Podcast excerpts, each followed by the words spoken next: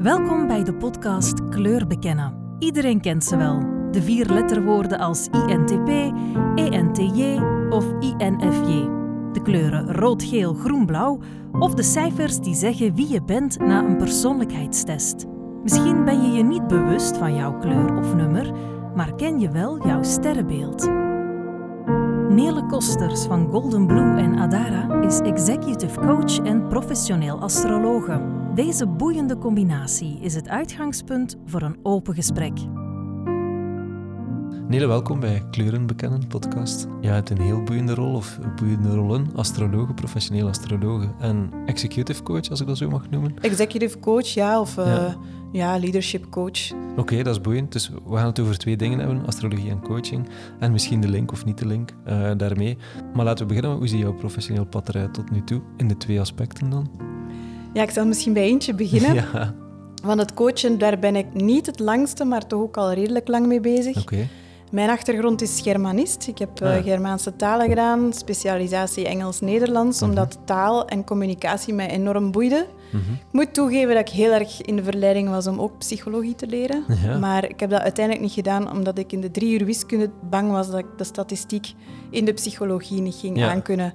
Dus heb ik gekozen voor eh, Germaanse talen en lerarenopleiding. En dan heb ik zoveel verschillende jobs gedaan in de media, in de onderwijswereld. Ik heb gewerkt ook voor kranten. Ik ben een jaartje sales geweest. Oké. Ja. job, sales. Heel verschillende dingen. Ja, dat salesding was niet Ja. mijn ding, maar blij dat ik het heb uitgetest. Mhm. Ehm, en zo via via terechtgekomen ehm, bij een business school, een Vlaamse business school, Ja. waar ik een rol had als ehm, ja, verantwoordelijke voor studies rond ondernemerschap, creativiteit, innovatie. En dat heeft mij eigenlijk wel zo'n beetje warm gemaakt om ooit zelf een bedrijf op te richten. Mhm. En eh, in die tijd was ik ook al een jaar of vijf ehm, coach. Ik had een jaaropleiding gevolgd, een zeer intense jaaropleiding hier in België, met heel veel contacturen, heel veel oefenen, veel praktijk. En dat was typisch eh, specifiek business coaching dan? Dat was eigenlijk ehm, voor beide. Ze noemden die opleiding professioneel coach, Ja. met de bedoeling om nadien zowel in de privé-life coaching richting te kunnen evolueren of ook eh, NLP-gebaseerd coachen in bedrijven. Oké, dus best wel een stevige training. Eh, Niet... Dat was een best goede training, ja. Ja. Maar wel ook geen ehm, ICF-certificering. Dat is de officiële certificering van de International Coaching Ja, Federation.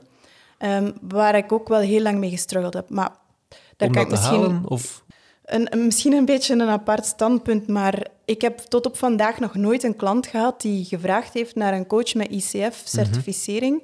En voor nog een heleboel andere coaches is het ook zoiets van, ja, hebben we dat echt nodig? Of is dat iets dat zichzelf in het leven heeft geroepen om ook een verdienmodel aan te hangen? Want Ja. daar lid van blijven vraagt bij, ja, bijscholing en nieuwe examens. En, en ja, ik weet het zo niet. Maar natuurlijk, het oorspronkelijke doel was om het kaf van het koren te scheiden. Hè? Ja. Tussen de coaches, om te kunnen weten wie is hier echt heel professioneel Ja. bezig en wie niet. Maar daar kunnen we het misschien nadien nog over hebben, want dat is ook een heel, een heel verhaal apart. Ehm, en die coachingopleiding die heeft er dan ja, voor gezorgd dat ik toch op het einde zei van ik heb nog wat koudwatervrees, ik durf er nog niet Mhm. echt inspringen. En ik ben dan met astrologie begonnen in bijberoep. Oké. Ja, dat had wel blijkbaar daar een impact op. En Ehm, van waar dan de interesse in astrologie? Want vanuit coaching Ja, plots naar astrologie staan? interesse in astrologie komt via mijn moeder. Ja, Die was bezig met astrologie. oké. En dat fascineerde mij. En als waterman, typisch voor waterman, is nogal ongelovig zijn, nogal Ja. sceptisch zijn en niet zo direct geloven wat jou voorschotelen, nogal kritische blik. En ik dacht, dat kan niet. Hoe kun je nu op basis van een geboortedag, uur en plaats het karakter of de persoonlijkheid van iemand te weten komen? Maar toch nieuwsgierig. toch niet. Enorm nieuwsgierig. en zij zei, ja, maar als het u interesseert, zal ik eens uw geboortehoroscoop Ja. maken. En ik was er wel van onder de indruk. En tegelijk dacht ik, ja, maar ik ben nu 13 jaar en jij kent mij wel, hè. Dus, allee, zoveel bewijs is dat niet. Eigenlijk is dat gewoon uw mensenkennis die hier op papier staat. Mhm. Maar ja, een paar jaar later heeft ze dan de horoscoop gemaakt van een vriendin van mij en daar dingen uitgehaald die zij niet kon weten, die zelfs ik niet wist van mijn vriendin. En toen was ik pas echt gebeten door de microben. En ik had al langer gevraagd van, wil je mij dat leren? En ze zei, nee, je bent daar te jong voor. Mijn mama gaf ook zo beginnerscursussen aan vriendinnen. En toen zei ze, als ik 14 of 15 was, van, je bent matuur genoeg, je mocht meedoen. Ik, jij, super blij dat ik mocht meedoen. En dat bleef, ik weet niet hoe hangen. En ik raakte er meer en meer door gebeten. Uh, maar ook weer meer vanuit het standpunt um, psychologische astrologie. Mhm. Er is ook zoiets iets als evolutionaire astrologie. En dat is meer um, de zielenreis of de reis van je ziel in het leven. Mhm. En psychologische astrologie gaat meer over persoonlijkheden, karaktertrekken van mensen proberen uh, zien, vatten en ja, het beste in de mensen daardoor mee naar boven proberen Dat is wat halen. je noemt down to earth. En dat is de down-to-earth aanpak. Het Ja. is zeer concreet, het is zeer nuchter, het is twee voeten op de grond. En ik hoor dat heel vaak, dat mensen dat net appreciëren. Mhm. Ook op mijn account op Instagram, dat ze zeggen, je, je legt dat altijd zo nuchter en zo concreet en zo, ja, ehm, helder en duidelijk uit. Dat is niet zweverig, dat is niet uit de lucht geplukt, dat is niet, gaat niet over energieën. Het gaat wel over energieën, maar ik kan het blijkbaar redelijk goed vertalen. Ja. Dat, mensen slikken dat gemakkelijker. Ja. En ik vind dat een mooi opstapje naar astrologie, omdat daar toch nog een groot taboe rond hangt en dat veel mensen daar bang voor zijn, omdat het de toekomst voorspelt of ehm, ja, dingen zou te weten komen over mensen waar ze bang voor zijn. Mhm. En het is net die angst die ik probeer weg te nemen door er heel nuchter en heel ehm, ja, droog soms over te praten. Ja, ja, dat is ook goed. Hè. En dan ben je terug naar coaching gestapt? Of dan in dezelfde tijd ben je richting coaching dan gegroeid? Ja, de coaching is dan een beetje op een, een lager pitje Ja. gevallen. Ik ben wel begonnen dus met astrologie. Dat was dan een klant Ja. per maand. Ik werkte vier vijfde. En ik dacht, op mijn vrije dag wil ik dan wel iets doen Ja. met die hobby. Ehm, en het coachen is dan eigenlijk via de, de business school gekomen. Ze zochten daar intern mensen om de masterstudenten eh, ja, te coachen en, en te, te begeleiden. En ja, ik had dat opgevangen en ik zeg, ja, maar ik, ik heb eigenlijk wel een coachingdiploma en zou dat iets voor mij zijn? En dat was dan bovenop de job die ik toen deed. Maar ik dacht, ja, dat is wel goed, want ik kan ervaring opdoen. Ik krijg ook ondersteuning, ik word opgevolgd, krijg feedback. En dat is zeer snel gegaan daar. Dus ik ben daar altijd meer beginnen coachen van de masterstudenten eh, naar young managers geroepen, naar advanced managers, naar ja, echt trajecten op maat van de school voor directieteams, voor C-level eh, eigenlijk is daar helemaal niet zo'n groot verschil tussen. De manier van coachen is een techniek die, die je op al die doelgroepen kunt toepassen. Ehm, en ja, daar zijn nog wel hele leuke niches bijgekomen dan, zoals familiebedrijven, eh, Vlaamse KMO's. Ehm, ja, in heel verschillende sectoren ook. Ik heb gewerkt voor verzekeringen, voor banken, voor automobiel, eh pharma, eh, ja, noem maar op. Ehm, houtbewerking, eh, de zorgsector. eh, allee, ja, heel breed. En ik vond dat geweldig boeiend om al die mensen te zien. En daar kwam dan ook nog dan, eh, de MBA-studenten bij. Dan werd het een heel internationaal Ja. profiel van de mensen, een heel cultureel profiel. Eh, ja, Indiërs, Chinezen, Amerikanen, Russen. En dat is ook enorm boeiend om te zien hoe zij omgaan met coaching en onze westerse manier van opleidingen geven. Ja, dat kan ik mij Dus- voorstellen. Mega boeiend, totdat ik dan eh, na vijf jaar bij de school in mijn, in mijn rol die ik toen had als eh, verantwoordelijke voor eh, onderzoeken, ehm, dat ik dacht, goh, ik wil dit toch echt wel meer doen. En dan ben ik overgestapt naar een andere job die, ehm, waarvan ik dacht, dit is echt 100% coachen en ik moet geen klanten zoeken, want ik kan in loondienst voor dat bedrijf werken. En jammer genoeg hebben we elkaar niet zo goed begrepen en ben ik na vijf weken hebben we gezegd van ja, jij sprak over een stoel, ik ook. Die van jou had vier poten, die van mij had wieltjes. En we hebben dan de samenwerking gestopt. En dat was een heel zware, moeilijke periode, omdat ik dacht, ja, ik ben nu 39, ik zit ineens zonder werk. Ik dacht nog een maand geleden, ik begin aan mijn droomjob. Eh, maar ik wil wel blijven coachen. En ik durfde niet goed zelfstandig worden. En ik dacht, het is nu of nooit. Dus ik ben een cursus bedrijfsbeheer gaan doen, omdat ik echt wel goed wou begrijpen waar ik mee bezig was. We hebben daar een eh, studie gedaan om te zien, ja, dat is wel haalbaar. Ik kan dat wel. En dat moet lukken, zeker in een, eh allez, met een tweede verdiener bij, met mijn eh, toenmalige partner.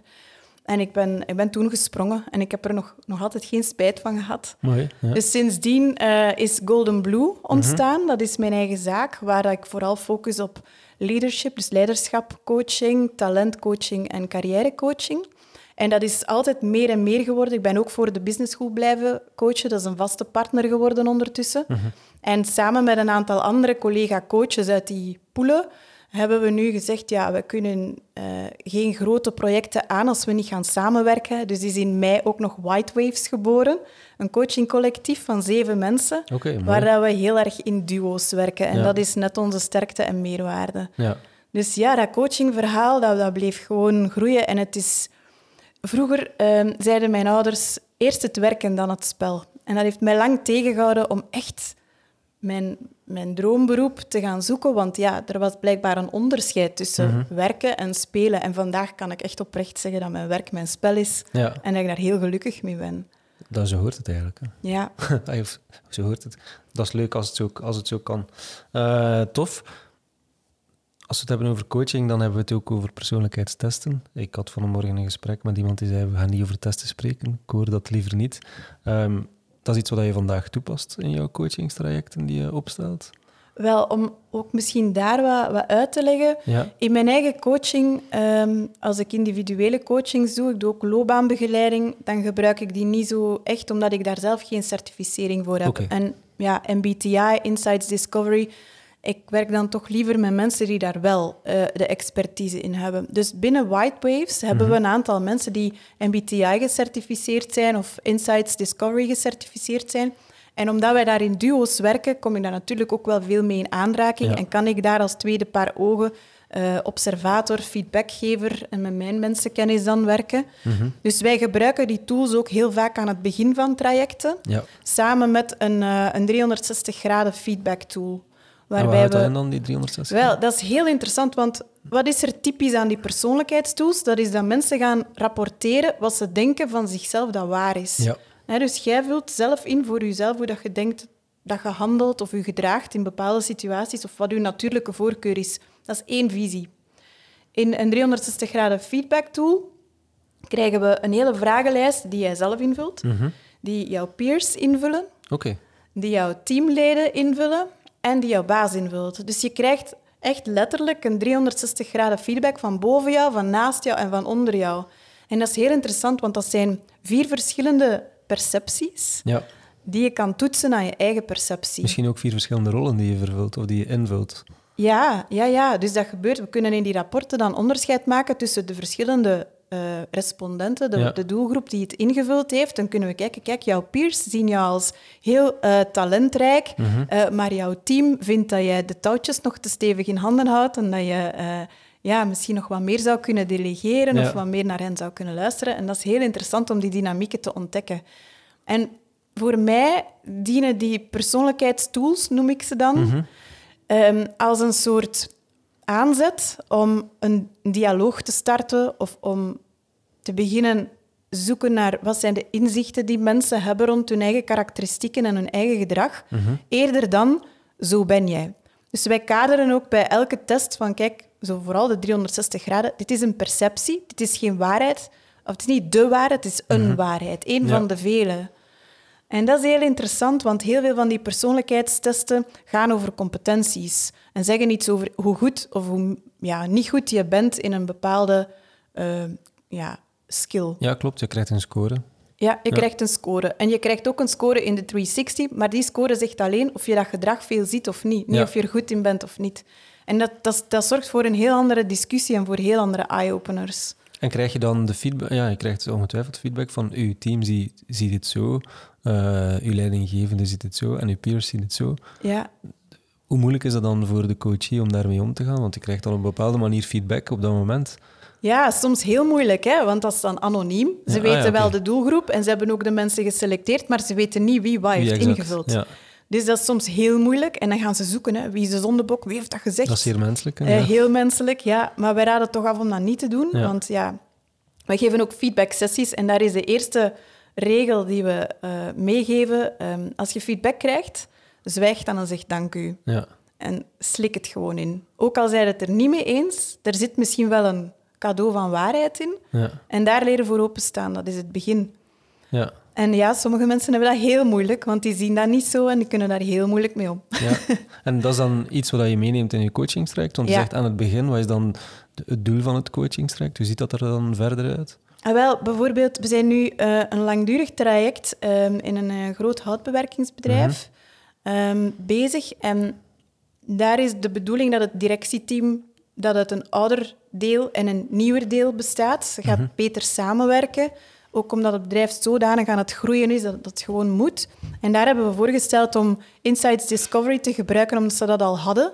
En dan ook de 360 graden. En we zetten ze dan samen in groepjes. Ja. Ehm, en dan hebben we een hele dag met vier of vijf mensen om dat rapport te bespreken per persoon en ook van elkaar te leren. Dus dat is de aanzet. En dan op basis van hun gedragingen, hun patronen, we vinden daar ook al heel vaak culturele patronen of patronen die typisch zijn voor het bedrijf. En die kunnen we dan meenemen als we de rest van het traject invullen. Mm, Dat kan dan gaan over soft skills of over ehm, teamdynamieken of over eh, echt leiderschap. En hoe ga je dat leiderschap doorvertalen naar de teams?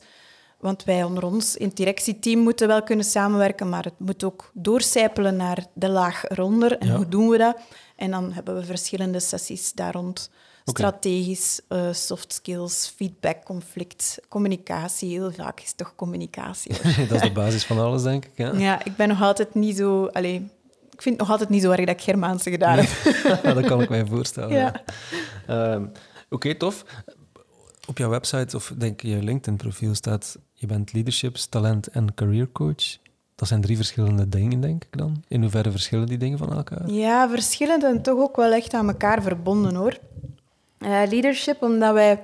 Ja, via Vlerik ben ik automatisch meer in die richting geduwd. Eh, mensen bekijken daar vooral, ja, wat voor een manager ben ik? Ben ik een manager of ben ik een expert of ben ik een leider? Dat zijn al drie verschillende dingen. Eh, dus dat wordt onder de loep genomen. En wat daarbij belangrijk is, is ook kijken van, heb ik daar de juiste talenten voor? En de juiste natuurlijke talenten voor? Of moet ik daarvoor heel erg uit mijn comfortzone treden? Dus het talent is daar echt aan verbonden. We kijken ook naar de positieve dingen van eh, personen, omdat je daar minst moeite voor moet doen om daarin te excelleren. Ja. Ik vertel altijd het verhaal van Andrew Agassi. Ik weet niet of je de biografie ooit gelezen hebt. Nee, een tennisser nee, nee. hè, die Ik zo nogal is, ja, rebels is. Ja, klopt. Ja, dat is niet voor elke generatie niet meer. Hè. Andrew. Agassi, die, ehm, die, die blonk uit in ehm, baseline tennis. Oké, dat is een man met het lange haar, hè? De man, de man met het lange haar, met de bandana's. band, ja. inderdaad. Durfde al eens redelijk choleriek Ja. op het veld gaan, zoals McEnroe vroeger. En die ehm, heeft jarenlang de ene, allee, de, ene, de ene wedstrijd naar de andere gewonnen, Grand Slams gewonnen, totdat hij op een bepaald moment niet meer verder kon. Mhm. En er had een andere coach tegen hem gezegd, ja, maar Andre, dat komt omdat u serve en volley op niks trekt. Jij moet beginnen oefenen aan uw serve en volley spel. Als je wilt terugkomen, dan moet het daaraan werken. Dan heeft hij ehm, met die coach, geloof ik, een jaar of twee getraind met een compleet andere grip. Eh, alleen maar serve en volley. Hij zegt dat is de meest depressieve periode van mijn leven geweest, omdat ik daar zo hard mijn best moest voor doen om dat onder de knie te krijgen. En ik geloof toen hij dan terug op het officieel circuit startte, vloog hij er in de eerste ronde telkens uit tegen ja, echt spelers die ook heel laag stonden. Dus die zeker niet...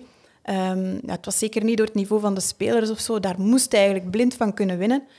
En na, ik denk toch ook wel een redelijk lange periode, heeft hij gezegd... Voert, ik geef het op. Ik ga terug naar mijn baseline tennis. Ik ga terug oefenen met mijn oude grip. En ik ga doen waar ik goed in ben. Ja. En dan heeft hij nog twee, drie Grand Slams gewonnen. Ja. Met als voordeel dat natuurlijk zijn serve en volley wel iets beter was dan ervoor. Maar nog altijd niet magnifiek, maar goed genoeg om dus wel een aanvulling te zijn. En dat is de reden waarom dat wij willen focussen op het goede. Want op school wordt er toch altijd op het negatieve gefocust. Klopt, ja. Ja, en ja, dat haalt je soms meer naar beneden. ja. En pas op, dat is niet dat we negatieve feedback omzeilen. Integendeel. Maar we gaan het wel altijd naast de positieve feedback zetten. Dus je zoekt altijd eerst de positieve zaken op om Ja. daar tegenover dan de andere kant Ja, te zetten. Dat is al specifiek voor leadershipscoaching Ja. of dat is voor ook andere... talentcoaching ook, hè. Ja. En eh, het carrièregedeelte is erbij gekomen omdat als je mensen in, eh, in die leadership-trajecten krijgt, en zeker zo bijvoorbeeld MBA-programma's, dan gaat er een, een hele reflectieve doos open, kan je zeggen. Ja. Eh, heel vaak zie je dan ook dat er eh, thuis aan relaties... eh, ja, dat die in slop komen, wat daar ge- gemorrel is. Dat ze zich afvragen of ze nog wel met de juiste partner zijn. Dat ze zich afvragen of ze wel eigenlijk bij het juiste bedrijf werken. Dus heel veel vragen rond zit ik wel op mijn plaats. Want veel mensen volgen in hun carrière een flow van aanbiedingen die hen geboden zijn en waar ze niet echt actief, niet altijd actief hebben voor moeten werken. En dan zitten ze ineens na tien jaar in een stoel. Mooi, qua carrièrepad, maar met de vraag, is dit echt voor mij? En Ja. is dit waar ik echt in kan uitblinken? Heb ik daar wel voor gekozen? Ja, ja, Ja. En ben ik niet gewoon te veel geflatteerd geweest dat ze mij gevraagd hebben voor de volgende nieuwe functie? Ja. En heb ik gewoon ja gezegd. Dus dat is heel interessant om ja, te gaan ontdekken wat dat mensen daar dan juist in drijft en waar ze misschien liever staan. Eh, dus ja, vandaar. Het is allemaal uit elkaar voortgevloeid. Ja, interessant. Ehm, uw klanten, je zegt via Vleren kom ik met mensen in een leadershiprol terecht. Dat is, het hoofd, dat is jouw hoofdtaak of je zoekt zelf klanten Nee, ja, nee mijn, eh, mijn hoofdtaak is Golden Blue. Dat zijn Ja. de mensen die, die zelf eh, naar mij komen. En ik mag wel eigenlijk eh, dankbaar zijn dat ik nog niet heel veel proactieve sales heb moeten doen. mensen vinden mij altijd, of het is via via of via mond aan mond. Ja. Eh, via Vlerik heb ik de, de vaste, het vaste partnership. Dus daar heb ik zeker ook ehm, jaarlijks een heel aantal programma's waar we zo daggroepscoachings doen. Ook leadership simulation games doen. Dat is ook wel heel leuk. Heel veel van die tools zijn ontwikkeld door Vlerik zelf. Vlerik heeft ook een aantal tools gemaakt gebaseerd op de roos van Leary. Ik weet niet of Ja. dat jou iets zegt, dat model. Ja.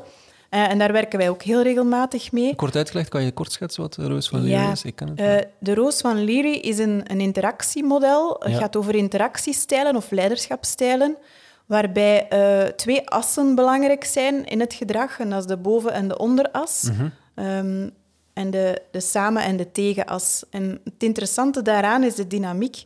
Dat bovengedrag, iemand die ehm, bijvoorbeeld een, een dokter en een patiënt, daar is de dokter in de bovenpositie, omdat die meer kennis heeft over het medisch aspect en kan de patiënt alleen maar volgen, is die ondergeschikt. Dus bovengedrag lokt ondergedrag uit. Hetzelfde als ik door een, een deur van een restaurant wil gaan. Ehm, als wij alle twee niet gaan en we zetten ons alle twee in ondergedrag, ja, dan gaat de deur niet open, gaat Ja. niemand binnen geraken. En als we ons alle twee in bovengedrag zetten, ja, dan ga je zo van die Awkward moment. awkward momenten krijgen, inderdaad, waar dat je ofwel tezamen door de deur eh, botst, Ja. of waarbij dat iemand dan toch in de onderrol gaat, omdat er maar één tegelijk door kan. En het, bij de as van samen tegen werkt het andersom. Daar heb je samengedrag roept samengedrag op en tegengedrag roept tegengedrag op. Als ik begin te jennen en op te maken, dan ga je zoiets hebben van, helaas zeg, zo niet, hè. En je begint je te verdedigen en dat tegengedrag roept elkaar op. Tegenover wanneer ik mijn hand uitreik naar u, dan gaat je dat heel erg vinden om dat uitgereikte hand niet te pakken. Ja. Dus dat is samengedrag. En dat is de Roos van Lily. Daar werken we eigenlijk echt heel veel mee, ook in conflictmodellen, om conflictstijlen eh, te zoeken. Oké. Ja. En conflictstijlen te zoeken, je lokt die dan uit tijdens de training? Nee, we lokken niks uit. Wij werken heel weinig met rollen spelen. Ja, oké. Wij werken met cases, echt real cases van de mensen. Die zij dan nog eens navertellen of waar dat we dan van vragen. Oké, en als je dan vertelt nu ehm, dat je heel boos was toen je die mail hebt binnengekregen en je hebt telefoon genomen en je hebt die collega gebeld en je hebt gezegd, kom direct naar mijn bureau. Waar sta je dan in die boven-onder samen tegen en waar evolueer je dan naartoe? En dan een van de leuke inzichten vorige week in dat, ehm, in dat bedrijf dat we nu aan het, eh, aan het opvolgen zijn, was, een, eh, was een, een deelnemer en die zei, ja, ehm, de intentie is wel altijd samen, maar ons non-verbaal gedrag is redelijk tegen. Ja. En dus die anomalie, het inzicht daarin, en dat het dus niet werkt als uw lichaamstaal en uw verbale taal niet in dezelfde lijn wijzen, dat dat zoveel communicatieproblemen geeft, dat hadden ze niet door.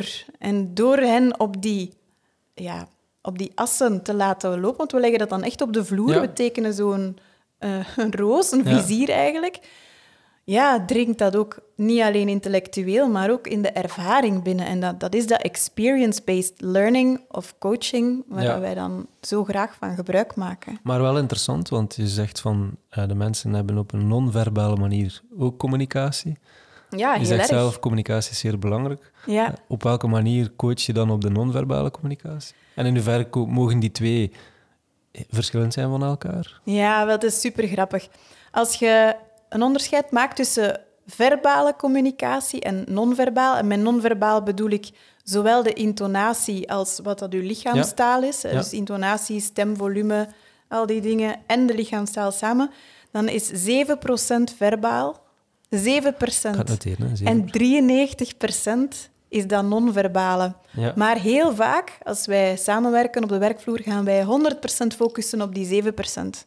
En missen wij dus eigenlijk 93% van communicatie. ehm, die mensen non-verbaal. Wat vandaag eigenlijk, als we kijken naar samenwerken in tijden van lockdown via Teams, het non-verbaal stuk, hoeveel was het? 93 procent? Ja. Gewoon glad negeren eigenlijk. Ja, Heeft Ja, dat een ja. impact op de manier hoe dat je mensen coacht tuurlijk. vandaag? heeft zeker impact. Absoluut. Het is daarom dat we vinden dat we minder goed verbinden met de mensen ook. Hè? Klopt. Wat is verbinding dan? Ja, dat is echt die connectie maken, dat voelen, de uitwisseling, het tweerichtingsverkeer, Ja. de totaliteit ehm, van de mens zien. Dat holistische beeld misschien, als je het vergelijkt met eh, ja, in geneeskunde, niet alleen het medische, maar het totale mens, totale mensbeeld gewoon meenemen. Zijn- Ja, dus hoe werken we met die communicatie en hoe, hoe gaan mensen letten op hun non-verbaal gedrag?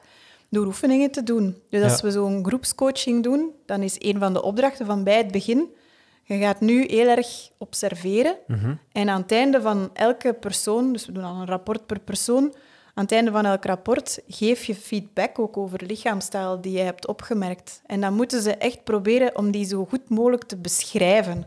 Wat moeilijk is, want vaak geven ze de interpretatie.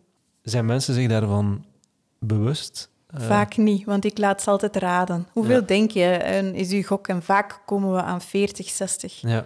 Wat dan nog altijd ja, echt ver van de, van hoe de leg, realiteit hoe leg je dat dan uit? Want eh, Visueel, met een grafiek, om te beginnen. En ehm, ja, door hen oefeningen te laten doen. Hè. Eh, en te laten ondervinden. Want een deel van het percipiëren van non-verbale communicatie is eigenlijk het toelaten van gevoel of het aanvoelen van, van iets. Ja, In corporate omgevingen wordt dat wel eens uitgeschakeld Ja. of genegeerd. ja. Is dat iets wat je meeneemt in je coaching? ja zeker. Eh, bijvoorbeeld, als twee collega's samen zitten en de ene collega probeert oplossingen te krijgen van de andere zonder ze zelf te geven. Dat, zijn, dat is het coachende leiderschap dat we dan laten oefenen. Hè, van, geef niet zelf de oplossing, maar probeer er echt de andere te stimuleren via vragen om zelf iets te vinden. En dan ehm, weten ze nooit goed wat ze moeten doen als bijvoorbeeld die collega zou antwoorden met... "Pff, ja, of daar een handbeweging bij maakt. En een goede manier om daarmee te leren omgaan is vragen van ah, wat betekent dat die of wat betekent dat handgebaar en je doet daarna voor jou? Omdat we zo elkaar echt beter beginnen lezen en begrijpen en dat we naar de diepte kunnen. Ja. Want als ik een handgebaar maak, dan kan die denken van het interesseert hem geen knijt. Of bijvoorbeeld als ik nog maar gewoon stiller ben of naar beneden begin te kijken, kan die denken ja, het interesseert hem niet. Terwijl dat die persoon gewoon aan het nadenken is. Ja. Introverte mensen denken zo eerst na. Ja, ja. Ja, Oké. En dat is dan hetgeen wat je dan zoekt. Dat is dan de verbinding die je zoekt, of het dieper niveau die je zoekt onder collega's, ja. waarbij dat, dat dan kan uitgesproken worden. Ja. Want ik kan me voorstellen dat niet iedereen staat te springen om uit te Nee. leggen waarom dat hij een gebaar maakt. Nee, natuurlijk niet. En dat, dat is juist de grote meerwaarde, want heel vaak krijgen we als feedback op het einde van zo'n sessies, als ze daar echt mee geoefend hebben met elkaar, van amai, dat opent een nieuwe wereld voor ons en dat maakt het ook wel zoveel gemakkelijker. Mhm. En daar zijn wij voor, hè. daar dienen wij als coach voor. En helpt een persoonlijkheidstest daar dan in? Het, ehm, er zijn pro's en cons aan die persoonlijkheidstesten. Het, het, het goede eraan vind ik dat het voor mensen die daar geen jargon voor hebben, dat het ehm, een handvat biedt om erover te beginnen praten. En uit te leggen, ah, maar dat is mijn stijl. Zo zit dat in elkaar. En die kan dat ook communiceren met iemand anders. In Insights heb je de vier kleuren, Ja, rood, klopt. geel, blauw en groen. Ik ben zelf niet gecertificeerd, maar ik werk er dus regelmatig Ja. ook wel mee. Dan weten we dat de blauwe mensen houden van informatie, van details, van modellen, voorbereiding. En dat de rode mensen houden van doen, actie, niet te lang rond de pot draaien, niet te lang praten. Dat kan later allemaal wel. maar laten we vooruit gaan. Dus het kan helpen om dan te zeggen, ah, oké, daarmee dat ik met die collega het zo moeilijk heb en altijd zo gefrustreerd ben, omdat die daar eerst nog eens drie versies op een blad moet over schrijven voordat we echt kunnen beginnen. En omgekeerd dat die blauwe dan zegt van, ah, nu begrijp ik waarom dat die andere zo in de actie wil en niet tijd wil nemen om zich neer te zetten en allemaal eens goed te bestuderen op voorhand. En dat helpt. Maar het nadeel is ook dat mensen in een hokje gestopt worden. En dat hokje is een beetje een stigma soms, of ook weer een waarheid. Mensen zien zichzelf dan als ik ben rood en dus ben ik zo. En ik ben zo op een goede dag of zo op een slechte dag en dat is dan maar te nemen of te laten. Ja. En dat vind ik jammer. Dus daarvoor, ehm, ja, daarom ben ik blij dat we ook dat 360-graden-model hebben en dat we het aanvullend gebruiken, omdat die percepties toch iets verder helpen en minder in hokjes steken. dan zo'n model. Ook als je zo'n rapport van Insights Discovery krijgt, dan krijg je dat nogal als een, een blatante waarheid voor je neus. Van zo ja. zit jij in elkaar. ja. En veel dingen kloppen daarvan, maar ook veel dingen weer niet. Mhm. En ja, dat is een beetje jammer, omdat mensen ook juist kunnen weglopen van... Oh, dit is niet, wat ik, dit is niet wat ik, hoe ik echt ben. Dus ik geloof ik de rest van het rapport ook niet. Ja, Dat is een beetje het gevaar. Maar als dat goed gekaderd wordt, en dat doen wij ook altijd, we zeggen altijd, neem de dingen die je echt voor waar aanvoelt en die heel sterk met jou resoneren mee. En de dingen die niet goed resoneren met jou, laat die gewoon, laat die gewoon zijn. ja. Doe daar niets mee. Maar ik hoor je ook zeggen, ehm, het helpt om van de andere te laten begrijpen hoe zijn of haar collega is of reageert. Ja, Moet je daar in coachen of is dat iets wat automatisch gebeurt? dat gebeurt niet automatisch. Nee, nee. Daar, sommige mensen zij hebben daar wat meer aanleg voor en die Ja. doen dat meer vanzelf, maar anderen gaan dat echt niet vanzelf doen. Ik had deze week nog een coachinggesprek met iemand die het rode blokje op zijn bureau staan heeft van Ja, Insights. En dat doener. is be brief, eh, be direct en be, be off of zo. Ik weet niet wat er juist... en- Ja, dat is het, Ja. geloof ik, ja. En hij zei, ja, eigenlijk maakt dat ook wel dat ik elke keer ehm, terug geïmpregneerd word met ja, dat het snel moet gaan, dat mensen direct moeten zijn en, en dat mensen to the point moeten zijn. Maar dat laat mijzelf ook niet toe om te wachten en dieper te gaan en te ademen. En nu heeft hij dus als een... Ik heb hem een huiswerk gegeven. Ik heb gezegd, plak een keer een post-it over die tekst. Laat uw rood blokje staan, maar schrijf erop van... Wait for it. Dat is die gekende Ja. quote van Barney uit eh, How I Met Your Mother. Hij keek daar ook naar, was zijn favoriete serie. En dus hij gebruikte nu het rode blokje met, die, met zijn nieuwe mantra, wait for it. Omdat hij weet van, oké, de anderen moeten ook hun inbreng kunnen hebben. En dat is mijn valkuil. En ja, door daar nu bewust op te gaan werken, hoop ik dat dat meer geïntegreerd gaat worden en dat dat een stukje ook zijn natuurlijke nieuwe stijl zou kunnen worden. Mooi, dat maar is het experiment alleszins. dat is dan de coach aan het werk. Ja. Als we het hebben over coaching, wat is voor jou een goede coach? Ja, ik had gehoopt dat je mij gewoon de definitie van coach ging vragen. Daar hè. Dat is veel simpeler. Laten we daarmee starten. Wat is de definitie van een coach voor Ja. jou dan? Wel, etymologisch is coach ehm koets in het Engels. Ja. En dat is dus een vehikel dat jou van A naar B brengt. Ja. En dat is ook de functie van de coach. Die zorgt dat eh, iemand van een huidige situatie naar een gewenste situatie komt. Omdat er iets is in de persoonlijkheid of in het gedrag dat hij graag veranderd ziet en waar hij naartoe wil groeien. Dat is- veronderstelt dat die persoon weet wat hij wil. Ja, maar daar wordt ook natuurlijk eerst uitgebreid naar gevraagd. Dus Ja. wij verwachten niet dat mensen met een heel heldere coachingvraag aankomen draven. Eerst is er een Mhm. exploratiemoment, een interview waar we diep gaan vragen. En wat is het dan dat je meer of anders zou gaan willen? Meestal kom je daar vrij snel toe. Ja. En een coach heeft ook niet alle antwoorden. Mhm. Eh, een coach is geen leraar, is ook geen therapeut, ehm, maar kan wel eh, pedagogische effecten of therapeutische effecten hebben als, als er een coaching ja, plaatsvindt. is de lijn niet dun tussen een therapeut en een coach? Ja, nee, toch niet. Nee? Nee, eh, therapeuten gaan zoeken naar verhalen en gaan graven, net zoals eh, psychologen. Ja. En eh, psychologische verbanden zoeken in persoonlijkheden. Terwijl een coach vertrekt eigenlijk, die gaat niet naar de geschiedenis kijken. Die vertrekt van het hier en nu en die kijkt naar positieve, duurzame ontwikkeling. Mhm. Die moet daarvoor wel een beetje de context kennen, maar gewoon gehoord hebben. Daar wordt verder niet ingebroken in ja, het persoonlijke leven van, van de coachie zelf. Bijvoorbeeld, wat wij vaak, vaak zeggen, ehm, we hebben een oefening die snel ons laat kennismaken met de mensen, waar ze zich voorstellen aan de hand van zeven facetten die, die ze moeten tekenen. Mhm. En daaruit komt al heel vaak veel informatie. Ehm, wat wou ik daar nu weer over zeggen? Of welk punt wou ik nu weer maken? Ehm ja, ben even mijn draad Het ging kwijt. over, het, ging over eh, het feit dat, dat je niet naar een verhaal gaat graven. Ja, wel. En een van die facetten is het verleden. Ja. En dan mogen ze zelf vertellen wat ze willen, maar ik vraag altijd om dingen te vertellen die relevant zouden kunnen zijn in de coaching. Ja. Dus vandaar ook een beetje uit hun comfortzone te komen. En niet met de bedoeling om daar echt de psycholoog in te gaan spelen van ah, je bent je vader verloren toen je jong was, dat is daarmee dat jij zoveel bewijsdrang hebt. Zo doen wij niet. Dat, dat is voor de therapeut om uit te zoeken, dat is voor de psycholoog om uit te zoeken. Maar wij gaan wel kijken van, oké, daar was geen vaderfiguur meer. Misschien heeft dat voor overlevingspatronen gezorgd die je vandaag nog in stand houdt. Maar je herkent wel dat de, het gedrag vandaag een resultaat kan zijn van het verhaal. Dat is sowieso. Hè? Ja. Dus de, de context maakt je een beetje tot wie dat jij bent vandaag, Ja. de geschiedenis. Dus daarom willen we het wel graag weten, maar we gaan dat niet openbreken. We gaan daar geen psychologische analyses van maken en zo. Dat doen we niet. En hoe groot is het gevaar dat, daar, dat de persoon dat dan wel doet? Dat is De coachie niet- zelf ja, niet zo. Dat de coachie zich niet bewust is van het feit dat het wel een keer een trauma zou kunnen zijn die voor zijn gedrag Oh, dat vandaag komt zorgt. ook voor. Dat komt ook voor. Ik heb iemand zo begeleid in loopbaanbegeleiding. Die, die was zijn vader verloren. Die had tien jaar eigenlijk niet gerouwd. Ja. En nu, door de coaching, is dat spontaan naar boven gekomen. Maar ik heb daar niet naar gevraagd of zo. Dus hij heeft dingen beseft. ja, ja, nee, natuurlijk. door een en ander. En, en zei hij zelf van, ik denk dat ik wel eens naar een rouwcoach zal moeten gaan. Ja, Of een rouwtherapeut. eh.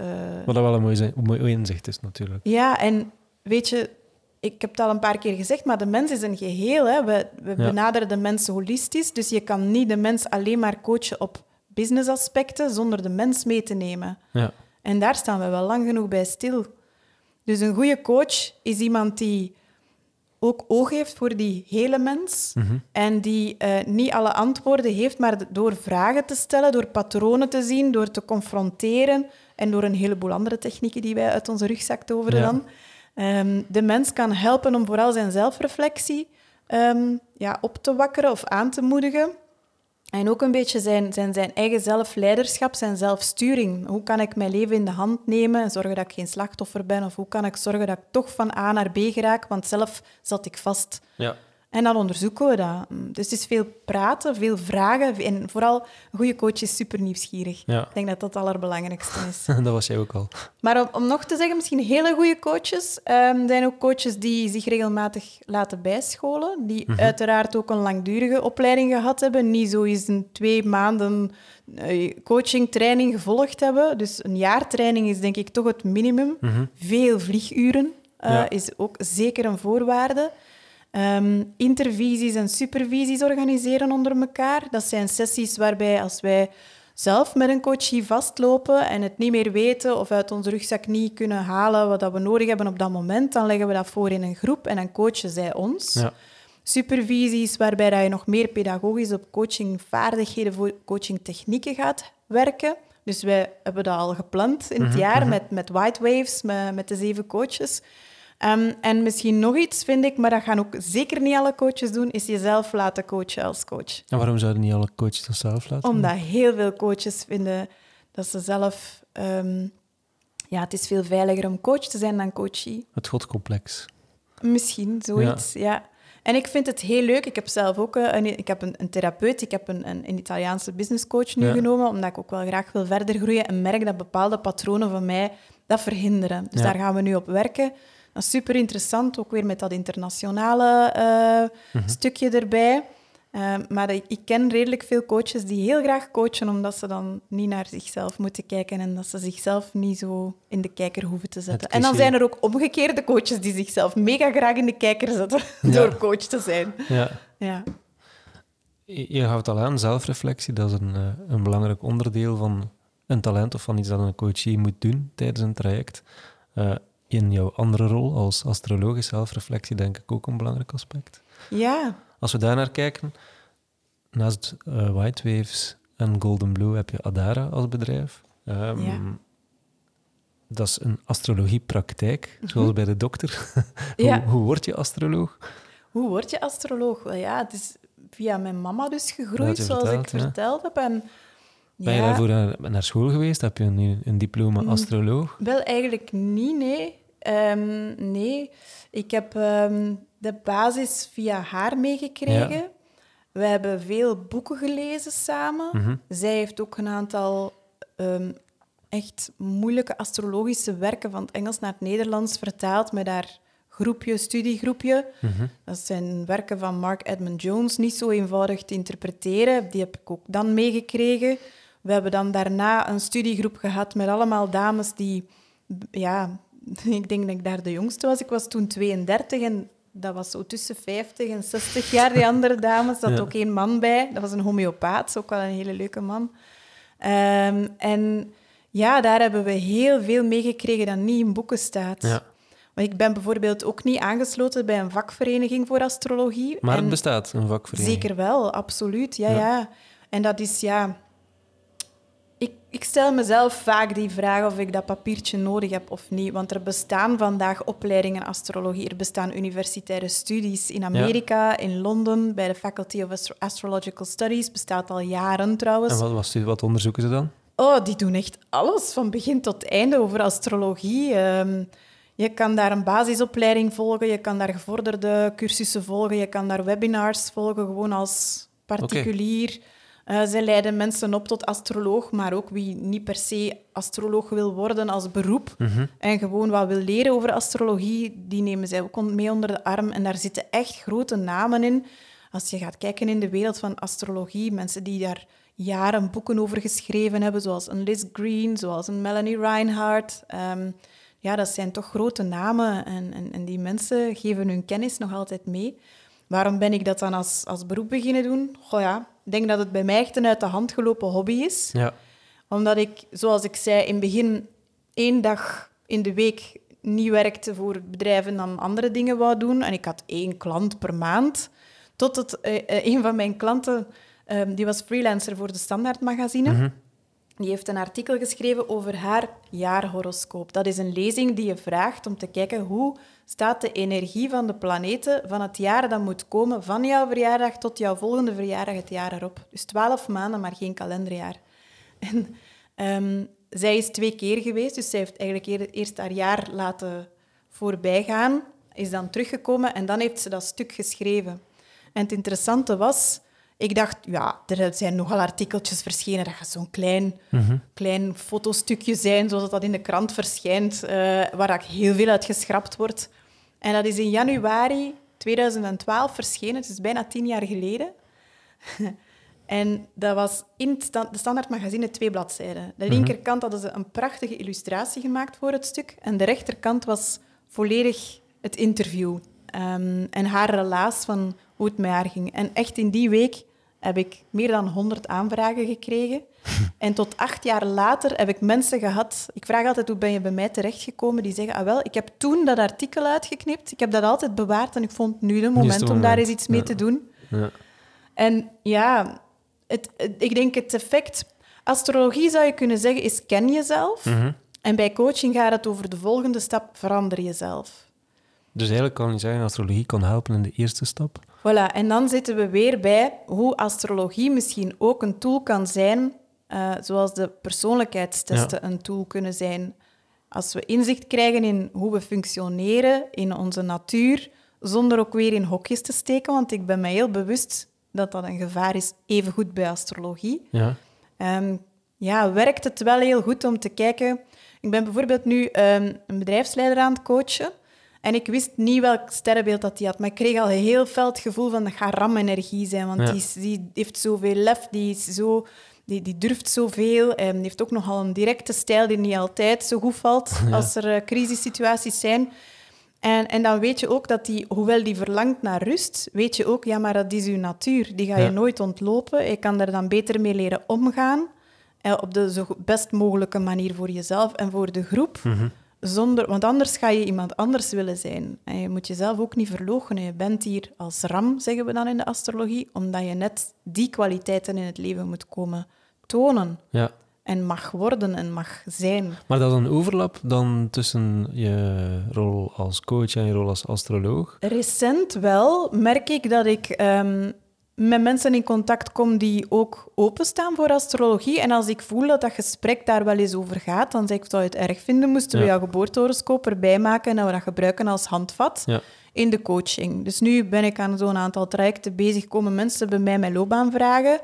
Ehm, en ja, dan durf ik ook al eens een horoscoop maken en dan gebruiken we dat mee in het plan. We kunnen daar ook in aflezen welke energieën of welke sectoren eh, nuttig zouden zijn in hun werkend leven of wat dat ze juist willen, ehm, ja, wat, dat ze, wat voor hen dat succes is of voldoening is in hun job. Een beetje trouw aan zichzelf, Ja. ja, liefst. Astrologie is dus niet de toekomst voorspellen. Goh, ja, dat is een moeilijke, hè? Is het, Dat is niet de flyer lezen en weten wat er deze week zal gebeuren. Ja, wel, ik denk dat ik daar dan misschien zo'n beetje de meer atypische astroloog Ja. in ben. Want je verwacht van een astroloog wel dat hij daghoroscopen kan maken en dat hij kan vertellen voor uh, de maagden uh, is het deze week verschrikkelijk en voor de rammen is het deze week uh, ja, een, een, succesverhaal of zo. Dat is ook gebaseerd op alleen het zonneteken, ja. op zonnetekenastrologie. En astrologie is zoveel meer dan dat. Als wij Eigenlijk is astrologie een foto van de hemel met mhm. de tien planeten, want daar komen we ook al niet mee overeen met de astronomie. Die zeggen er maar acht planeten. Maar wij noemen zon en maan ook een planeet in astrologie, voor het gemak. Ja. Ehm, en ja, het zijn die tien planeten die allemaal ergens voor een decor van een sterrenbeeld staan, um, die ook um, ja, in een levensterrein terechtkomen als we de foto gaan vertalen naar een astrologisch wiel op een papier. Mm en dat geeft ons van alle symbolische informatie, astrologische informatie over iemands persoonlijkheid. Dus dat, op die manier ja, zou je kunnen zeggen dat is geen toekomstvoorspelling. Nee, want er staan geen gebeurtenissen in dat pad. Maar nu komt de tweede stap. Wat je kan doen, is dus die foto van bij iemands geboorte op dat blad. Daar kan je in dat wiel met de twaalf sterrentekens, daar rond kan je wel de planeten gaan aanduiden waar die vandaag actueel hangen. Mhm. En die verhouden zich tot die beginposities, die geboorteposities, en daar kunnen we ook weer informatie uithalen. Zoals? Welk soort informatie halen we? Oh, echt trends in de, in de wereld, in de maatschappij. Ehm, ook bijvoorbeeld energy flow, of iemand um, heel hard aan het werken geweest is of heel moe is. Um, momenten die goed zijn om iets nieuws te starten momenten van meer zelfvertrouwen, dat kan je daar wel in Maar niet per se een concrete invulling van uh, ik ga dan dat tegenkomen, ik ga dan trouwen, ik kan ik bijvoorbeeld niet zeggen um, je gaat ziek worden op je 42 of je gaat scheiden al op je 25 of je gaat uh, zeven of één kind krijgen. dat zijn niet de dingen die, nee. die ik kan zien. En dat is maar goed ook dat astrologie niet zo concreet is. Want ik denk dat de astrologen die wel zo'n concrete informatie geven, dat die misschien toch ook ergens een soort medium zijn, of Mhm. dat die nog andere kwaliteiten hebben. Want dat, het zijn dingen die ik althans niet kan aflezen. Maar, Maar je kan wel begrijpen dat er mensen zijn die dat wel kunnen. Maar misschien door die combinatie van ja, wat dat we dan waarzeggers noemen. Hè? Ja, ja. Uh, of mediamieke mensen die ergens een aanvoelen hebben van energie. Want ik geloof echt wel in een soort energie die nog niet kan bewezen worden. Ja. En, uh, Zoals? wel, er is een studie, um, ik denk als je op de website van HeartMath gaat kijken. Um, allee, ik heb het toch iets ergens... Maar ik lees zoveel en ik weet dan niet meer van waar dat, dat komt. Dat is vervelende. Maar ik denk dat dit van HeartMath komt. Ze Ja. hebben een studie gedaan, en dat was wel wetenschappelijk bewezen, waarbij ze mensen voor een scherm gezet hebben. Ja. Ze hebben die mensen eh, volledig aan draadjes gehangen, eh, hartslagmeter, pols, eh, ademhaling, echt alles wat kon gemeten worden, hersenactiviteit, werd gemeten. Mhm. Op het scherm kwamen beelden in twee categorieën. De ene categorie waren heel harde beelden, eh, gruwelijke beelden over oorlog, eh, slachtingen, dierenleed, eh, mensenleed, alleen noem maar op. Echt erge dingen. Ehm, en de andere reeks beelden was zachte, lieve, harmonische dingen zoals een babytje of een bolletje wol of een poesje. Mhm. En die beelden werden altijd met een intermezzo, met een zwart beeld tussen, willekeurig afgespeeld. Dus nooit in dezelfde volgorde. En dus de persoon wist niet op voorhand wat voor soort beeld dat kwam. Mhm. En het zeer eigenaardige, dat ze dus wel elke keer hebben kunnen reproduceren, vandaar dat het dus een wetenschappelijk onderzoek is, dat Mhm. echt wetenschappelijke waarde heeft, is dat de persoon nog voor de ogen het beeld zagen dat ging komen, dus nog voor het oog, op het netvlies, de prikkels, de werkelijke prikkels krijgt en de hersenen die interpreteren dat de hartslag veranderde, dat de ademhaling veranderde en eigenlijk altijd in de richting van en nu is het een erg beeld.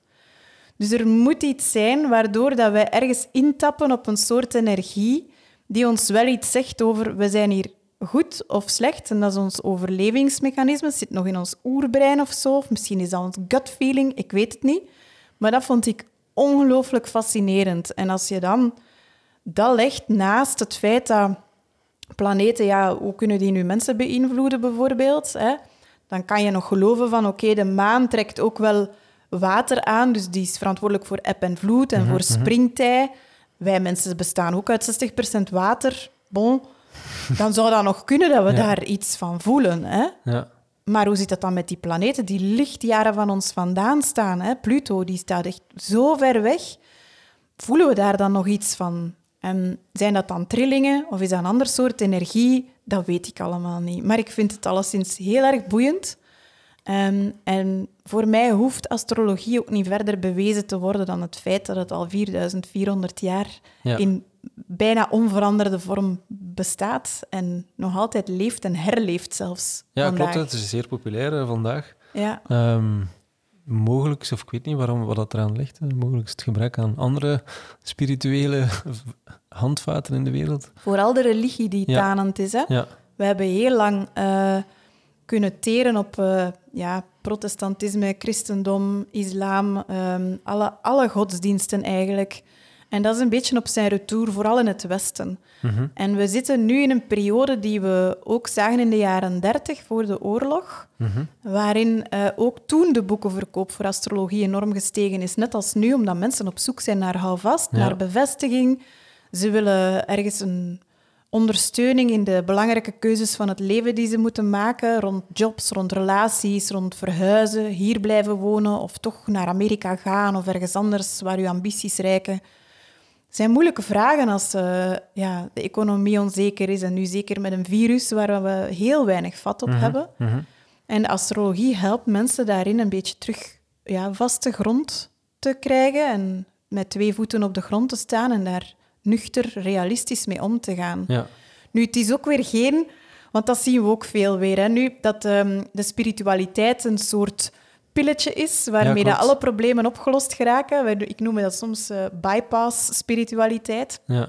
Daar gaat het niet over natuurlijk. En net zo is astrologie ook niet de oplossing. Hè? Als, als iemand, zoals mijn mama heeft, eh, is ziek, ik kan niet, niet wensen via astrologie door te lezen zeggen dat zij gaat genezen. Dat, dat kan Nee. ik niet doen. Maar ik kan wel manieren vinden om hoe kan ik daarmee omgaan hoe kan ik daaruit leren zelf. ja, het gaat veel meer over jezelf Ja. dan over dat we dachten dat bij godsdienst God was die al van alles had voor, Ja. voorgepland. ja, God heeft ook nog geen, nog geen ziektes, ongeneeslijke ziektes genezen. Dus Niet dat ik weet, nee. Allee, ze zeggen dat dat sommige mirakels zijn, maar ja, ik weet het Ja. niet. Ja. Of dat Nee. het dan niet wat uitzonderingen zijn ook.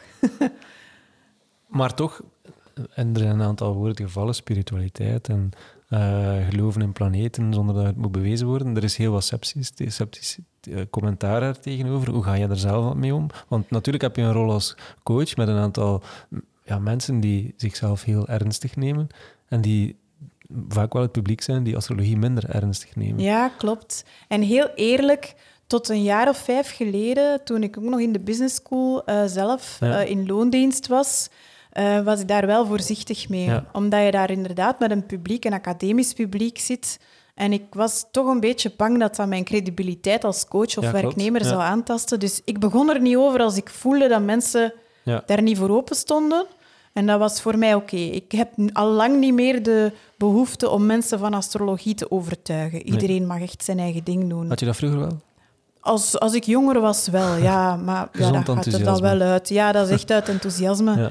En dan merk je dat je te veel tegenstand krijgt bij bepaalde profielen. En dan denkt het sop is de kolen niet waard. En je kan ook een, een, een paard dat geen dorst heeft niet doen drinken. Dus Nee, dat laat het beter los. ja.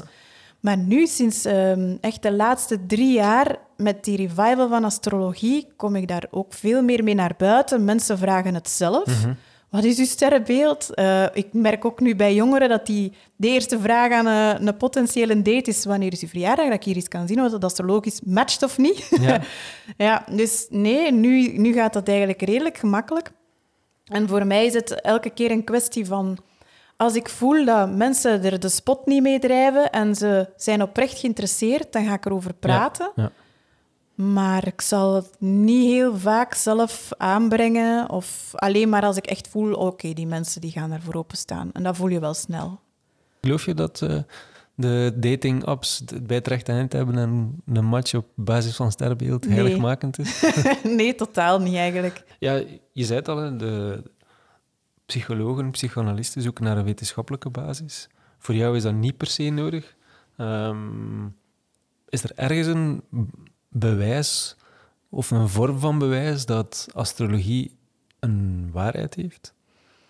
een, misschien moeten we zeggen een waarde in Ja, plaats klopt. van een waarheid. Ah, Dat ast- astrologie waarde heeft, dat staat eigenlijk ja, buiten kijf. Ja. Gewoon door het feit dat het al 4400 jaar bestaat en dat het nog altijd niet verdrongen is en nog altijd leeft en gebruikt wordt. Ja. Het is dezelfde taal als toen, met wat modernere aanpassingen, Mhm. maar het systeem is nog altijd exact hetzelfde. Ehm, die wetenschappelijkheid. Ik heb ehm, ook deze week of vorige week een mailtje gekregen van een vriendin die iemand had leren kennen die zeer erg bezig is met astrologie en nu ook de wetenschappelijke kant daarvan. Dus die wil proberen bewijzen dat astrologie werkt. En mijn eerste gut feeling was, oei nee, blijf daar af. Astrologie heeft een waarde die misschien kapot wordt gemaakt door wetenschappelijk bewijs. Dat weten we niet. Misschien zijn er ook gewoon disciplines die niet passen in het wetenschappelijke kader. En dat wil niet zeggen dat ze geen waarde hebben of geen waarheden bevatten dan. Mhm. En ja, voor mij is dat hetzelfde als met de, psycho- met de persoonlijkheidstesten. Die zijn zogezegd wetenschappelijk, Ja. maar ook niet zo wetenschappelijk Nee. als puntje bij paaltje komt. Daar is veel kritiek van wetenschappers op ook, langs alle kanten. En dan denk ik, waarom zou het ene dan beter zijn als het andere, als het werkt? En wat is de definitie dan van werkt? Als mensen er iets aan hebben. Ja, Als het mensen helpt in hun groei en in zelfinzicht. ja. Maar het is natuurlijk, daarvoor heb je de juiste astroloog voor u nodig. Heel veel astrologen zijn zeer goed in het lezen van eh, de techniek en het uitleggen van de techniek, maar hebben niet ehm, de rapport met de mens die voor hen zit om daar iets mee te doen, waardoor dat sommige mensen heel angstig naar huis gaan. Ik heb echt waar ooit telefoon gekregen van een vrouw die volkomen in paniek was en die zei... Ik heb een astroloog bezocht en die heeft gezegd dat mijn dochter en mijn kleinzoontje binnen drie maanden allebei gaan sterven. En ik dacht, Ja. oh my god, bestaat dat überhaupt nog? Dat mensen zoiets doen. Ten eerste, je kunt de dood niet voorspellen met astrologie. Het feit, zelfs moest je het kunnen en je doet het, dat is eigenlijk een soort moord van de persoon die voor u zit en zeggen van uw leven eindigt dan. En die vrouw die was, die wou een tweede bezoek, die wou een tweede opinie. En ik heb gezegd, mevrouw, die tweede opinie gaat u niet helpen. Nee. Ehm, ik denk dat je dat beter loslaat, dat idee, want die astroloog kan dat echt niet weten. Ehm, ja, ik heb eigenlijk zo wat advies gegeven aan die vrouw, om, zodat ze gewoon in het echte leven haar rust vond. Want ik vind het ook heel verkeerd als mensen astrologie als een handleiding voor hun leven beginnen gebruiken. Als ik voel dat mensen zo beginnen... Oei, en mag ik dan op die en datum dat wel doen? Of mag ik dan op die en datum dat wel doen? Of ik heb dat nu niet gedaan, komt dat dan nog goed? Dan denk ik, jongens, oeh, dit Ja, is niet hoe de astrologie u zou moeten helpen. Weet je, dit is niet... Ehm, astrologie is er om u inzichten te geven en ondersteuning te geven, geruststelling te geven, maar hou uw voeten op de grond. Wees, ja, gebruik gewoon nog je gezond verstand nog een beetje ook. Hè. Ja, ja, wees jezelf. Ja. Ja. We hebben het er al over gehad. Eh, Je past af en toe, of je brengt het op zijn minst ter sprake in eh, professionele context. Zijn er vanuit jouw praktijk als astrologe momenten geweest waarbij dat je mensen naar een ander traject doorverwees? Want je praat wel over de mens natuurlijk en je zegt ik heb een Ja. rapport met mensen. Ja, ja. Meestal zie ik de mensen één, één keer per jaar. Als Ja. ze een jaarhoroscoop komen eh, laten lezen, dat is dan meestal op of rond hun verjaardag. Dus dat is één keer per jaar. En sommige mensen komen zo al jaren terug. Mhm. Ehm, en als ik dan voel van, oei, hier zit een blokkade. ehm, ik, heb, ehm, ja, wacht hoor. Ja, ik denk nu specifiek aan een, een voorbeeld van iemand die, die ik ook al een tijdje volg en die al een tijdje bij mij komt. En die geraakt niet zo verder in haar bedrijf. Ze is ook zelfstandig, ze werkt heel hard, maar de groei, de grote capaciteit komt niet. En door zo ook een beetje te kijken naar, oké, hoe zit de vaderrol in de kaart, een beetje te vragen naar de geschiedenis, bleek dat dat ook een zeer hardwerkende mens was, die nooit stil zat. En dat zij het gevoel heeft van, ik moet ook minstens dat ook zo doen, eh, waardoor ze niet kan groeien. Ze heeft ook nog kinderen thuis rondlopen en een partner. En dan heb ik gezegd van, ik denk dat het interessant kan zijn voor jou om bijvoorbeeld eens een familieopstelling te gaan doen. Ehm, en zo eens te kijken hoe zit de familiedynamiek bij jullie. En misschien krijg je daaruit inzichten waarom dat jij vandaag klein houdt. Want daar kwam, kwam het uiteindelijk Ja. op neer. Of waarom dat je nog zo naar je papa kijkt om goedkeuring te krijgen. Maar dat is eigenlijk een beetje hetzelfde wat je doet met eh, insights in een bedrijfscontext, waarbij wel. dat dan niet de familieopstelling gaan maken, maar waarbij je wel bij een team gaat zeggen, ja, dat is een blauwe en dat is een rode, en de blauwe reageert zo, en de rode kan snappen waarom dan een blauwe zo reageert. Dat is eigenlijk een beetje hetzelfde. Ja, eigenlijk wel. Maar ik verwijs ook mensen soms door naar... ehm, waar heb ik allemaal al naar doorverwezen? Veel mensen, hoor. Want dat vind ik ook een teken van een goede coach, eigenlijk. Als we nu toch nog even een aanvulling mogen geven. Ja, zeker. Ja. Eh, dat is, een goede coach kan niet alles zelf en weet Ja. wanneer hij moet doorverwijzen, wanneer dat niet meer zijn expertise is. Ja. Maar ik heb al mensen doorverwezen naar de acupuncturist. Niet dat ik er zelf ken of zo, hè, maar dat ik voel van dat gaat voor die persoon werken op basis van wat ik hier voor mij zie. Ik heb al mensen doorverwezen naar paardencoachings. Ja. ik heb al mensen doorverwezen naar voetreflexolo- voetreflexologen, maar al even goed mensen doorverwezen naar eh, instanties zoals Starterslabo. Dat Ja. is een, eh, een, een, een instantie van de overheid, denk ik, Mhm. ehm, waarbij jonge ondernemers met een idee op een veilige manier kunnen starten Mhm. als ze geselecteerd worden. Of ook mensen gezegd van een opleiding te volgen, bijvoorbeeld. Dus het is eigenlijk, ik denk, als je zegt waarom is astrologie bij mij net dat tikkeltje anders, denk ik omdat vooral dat coachende aspect, Ja. dat krijgen ze altijd mee, willen Ja. of niet, dat zit erin, dat is sterker dan mezelf. Ik, zeg, ik zeg dan ook wel in een gesprek, ga even mijn coachingpad nu opzetten, en even niet meer astroloog zijn, maar ik denk dat die dingen je handvatten zouden kunnen geven. En dan hang ik altijd alles, ik zeg dat ook letterlijk, tussen ons in. En jij pakt eruit wat dat je nodig hebt. Ja. En voelt het goed, dan doe je dat. En voelt het niet goed, dan doe je het niet. Ja, maar dat is dan... Ik, ik snap wat je zegt en ik denk dat dat een mooie aanvulling is en ook de reden is waarom dat je geloofwaardig bent als astroloog. In die zin dat je daar ja, de rapport met de mens en de mens de vrije keuze laat om daarmee aan de slag te gaan of niet Ja. mee aan de slag te gaan. Ik vind dat, wel- heel belangrijk. dat is en dat is misschien een kenmerk van mijn waterman zijn. Die houden van vrijheid, gelijkheid en broederlijkheid. ja, ik vind die vrijheid en de autonomie, die zelfsturing, echt heel belangrijk. Ja, ieder op zijn tempo natuurlijk. Hè. Ja, Ja, ook al. absoluut. Maar er is nu bijvoorbeeld iemand bij mij die eh, gekomen is met haar geboortehoroscoop. We hebben dan gekeken welke soort jobs goed zouden zijn Mhm. voor haar. Gemerkt dat ze daar een omscholing voor nodig heeft.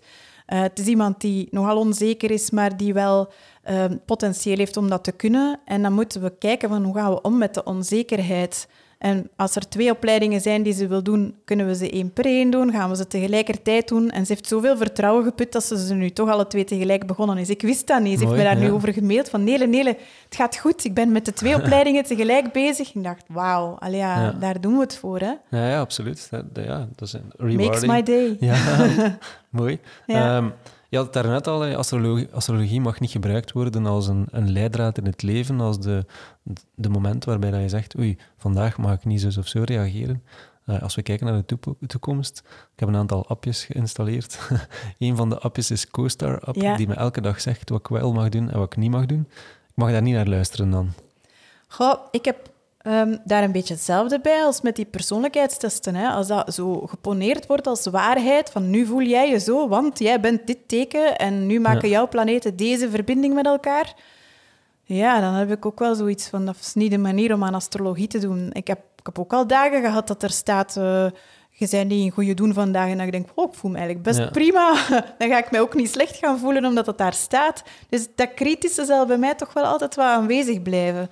En dan denk ik, ja, neem, er, neem eruit wat voor jou kan dienen en wat niet kan dienen. Laat dat gewoon zo. Ook, er is een heel belangrijke uitspraak die ik duizend keer herhaal. Ik heb ze eigenlijk nog niet genoemd, dus het is belangrijk dat ik ze nog even zeg. En dat is, de sterren neigen, maar ze dwingen niet. Ja, En dat is het, eigenlijk het motto voor iedereen die geïnteresseerd is in astrologie of met astrologie te maken krijgt. Weet dat de sterren jou ondersteunen. Maar dat je ook niet je ongeluk loopt als je een keer iets mist of iets, iets niet, niet opvolgt. ja. Ja.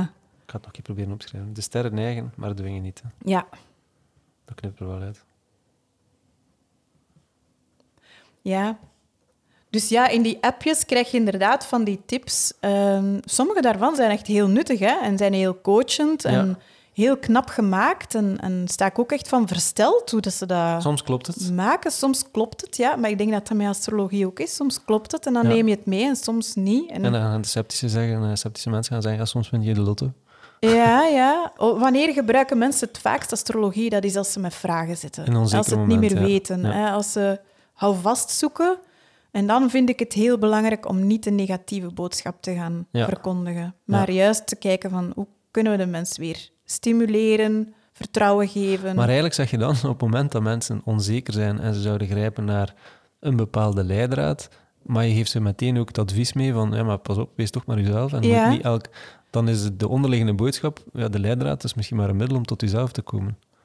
Ja en nee, omdat ik denk, astrologie bestaat uit energie. Ja, En als, als wij echt dicht bij onszelf zijn, dan pikken we die energie het beste op. ja, Dat is zoals dat we zeggen, we gaan ons lot niet ontlopen. ja.